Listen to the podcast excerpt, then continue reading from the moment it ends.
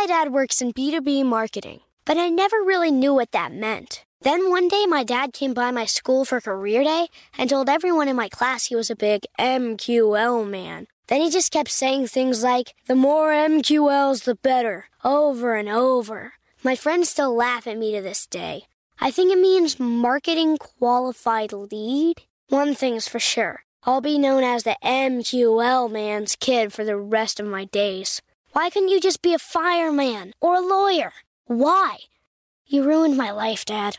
Not everyone gets B2B, but LinkedIn has the people who do. And with ads on LinkedIn, you'll be able to reach people based on job title, industry, likelihood to buy, and more. Start converting your B2B audience into high-quality leads today. We'll even give you a $100 credit on your next ad campaign. Go to linkedin.com/customer to claim your credit. That's linkedin.com/customer. Terms and conditions apply. LinkedIn, the place to be, to be.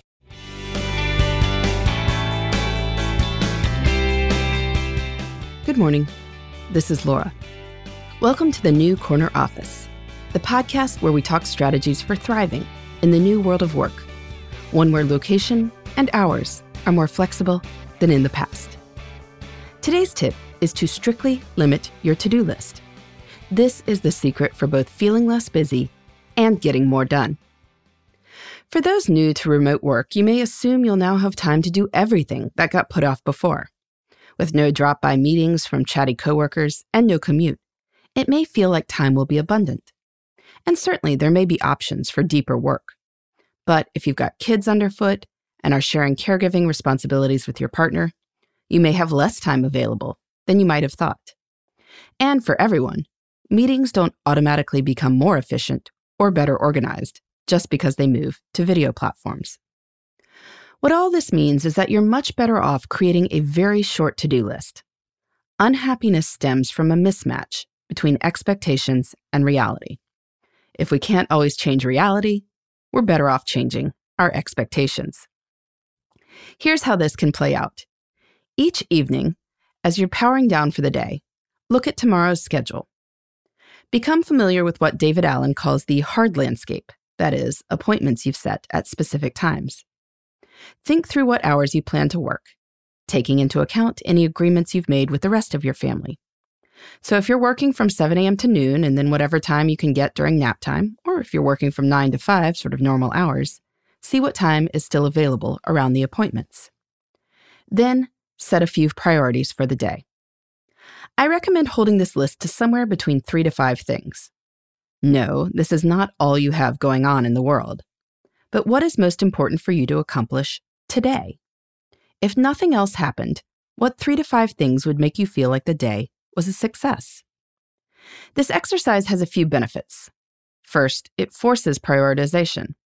When everything is important, nothing is important. A short to-do list forces you to think through what truly matters. Feel free to create a different list of everything that is on your mind, but today's priority list should focus on what matters today. Second, it leaves space for stuff to come up.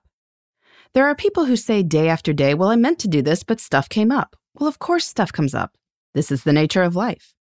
You can't know at 9 a.m. everything that will develop by 5 p.m., but you can leave open time so you can deal with it.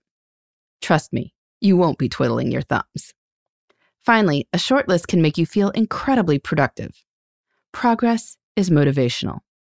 When you put 3 things on a to-do list, you are highly likely to actually do them. Indeed, you can start holding yourself accountable to your list in a way that you just can't with a longer list. Putting something on your to-do list becomes a contract with yourself.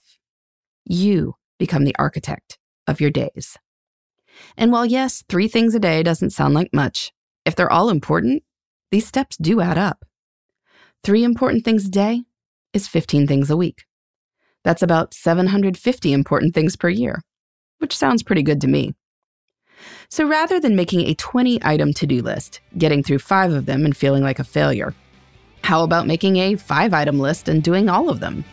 You'll feel on top of the world. In the meantime, this is Laura. Thanks for listening, and here's to succeeding in the new Corner Office. The New Corner Office is a production of iHeartRadio. For more podcasts, visit the iHeartRadio app, Apple Podcasts, or wherever you get your favorite shows. Hey, listeners. I know you love mornings. And with nearly 300 beaches in Puerto Rico, each one is a reason to wake up early and catch a picture-perfect sunrise. Puerto Rico has nearly 300 miles of coastline, and the island's diverse geography offers everything from secluded coves with white sand and crystalline water to stunning black sand beaches and beaches perfect for water sports. No passport required for U.S. citizens and permanent residents. Learn more and plan your trip at discoverpuertorico.com.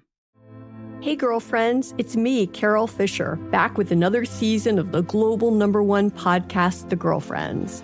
Last time, we investigated the murder of Gail Katz. This time, we're uncovering the identity of the woman who was buried in Gail's grave for a decade before she disappeared. Join me and the rest of the club as we tell her story.